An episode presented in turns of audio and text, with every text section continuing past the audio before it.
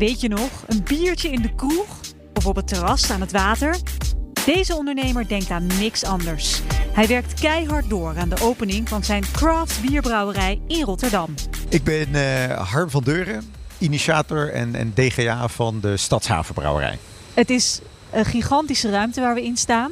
5000 vierkante meter loods in uh, de Oude Haven hè, van Rotterdam. Ja, een overdekt voetbalveld uh, zou je kunnen zeggen. 150 meter lang, 35 meter uh, breed en één combinatie van, uh, van brouwerij en, en horeca. Tja, horeca. Daar kan je op dit moment in coronatijd nou helemaal niets mee. Eigenlijk had Harm de deuren van de Stadshavenbrouwerij al in oktober 2020 willen openen. Gelukkig is hij een ras optimist. Komt allemaal goed, denk ik. Want deze ondernemer heeft een droom. Zo'n 3,5 jaar geleden bedacht ik dat het heel mooi zou zijn om een, een echt een grote craftbrouwerij uh, te maken. Die je dan combineert met horeca, zodat mensen uh, als ze hier uh, zijn en rondlopen, zich echt ja, tussen de biervaten uh, voelen.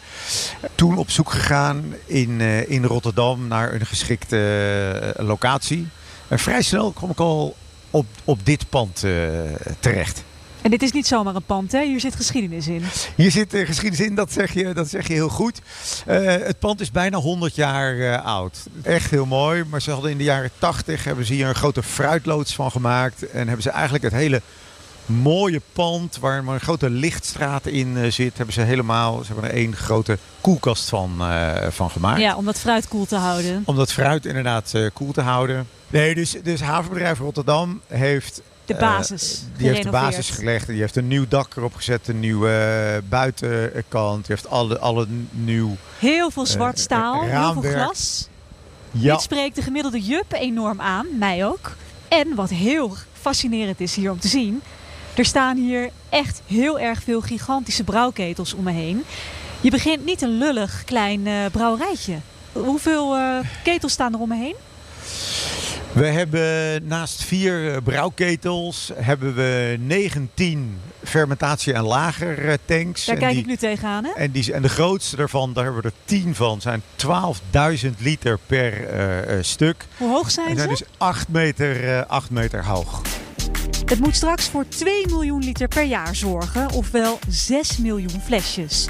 Die Harm natuurlijk niet alleen gaat afzetten in het horecadeel van de Stadshavenbrouwerij maar ook bij collega's en bij supermarkten. Harm denkt groot. Dit heet dan een vierde generatie brouwerij uh, die we hier neerzetten. Dat betekent dat je begint eigenlijk met een kleine, kleine brouwketels, kleine uh, lagertankjes. En als je dat dan uitgroeit, dan ga je naar de volgende formaat. En dan ga je weer groter. En dan is dit een beetje de, de vierde uh, formaat brouwerij die je ja. eigenlijk neerzet. En waarom en, doe jij meteen de vierde categorie? Ja, omdat ik dan meteen een kwaliteit en een kostenniveau uh, kan realiseren, waardoor ik ook de markt op uh, kan. Waardoor, ja. je, waardoor je een andere positie ook kan Jij wil kan, gewoon uh, meteen een grote hoeveelheid produceren. Want je kan hier uiteindelijk 2 miljoen liter bier per jaar mee produceren. Zeker. En daarmee knal jij meteen de top 3 in van de grootste onafhankelijke craft bierbrouwerijen van Nederland. Ja, dat zeg je helemaal goed. En dat mag wat kosten. Het pand wat wij huren, daar is door de eigenaar ruim 4 miljoen in uh, gestopt. Mm -hmm. En daarnaast hebben wij in ja, de verbouwing en in de, de, de activa, gewoon de brouwerij en de afvullijnen, uh, 6,5 miljoen uh, gestopt. Ja. En daar moet alleen maar geld bij zolang de coronacrisis duurt. Toch gaat hij stug door om zijn droom te verwezenlijken. Kijk, uiteindelijk begin je om een droom die je denk ik al heel lang hebt, om die op een stukje papier te krijgen. En te zeggen, ja, maar en dit wil ik. En ik wil het in Rotterdam. En ik wil het zo groot. En ik wil het met deze spullen. En alleen maar met de beste uh, brouwerijleverancier en de beste brouwers die je kan, uh, die je kan vinden.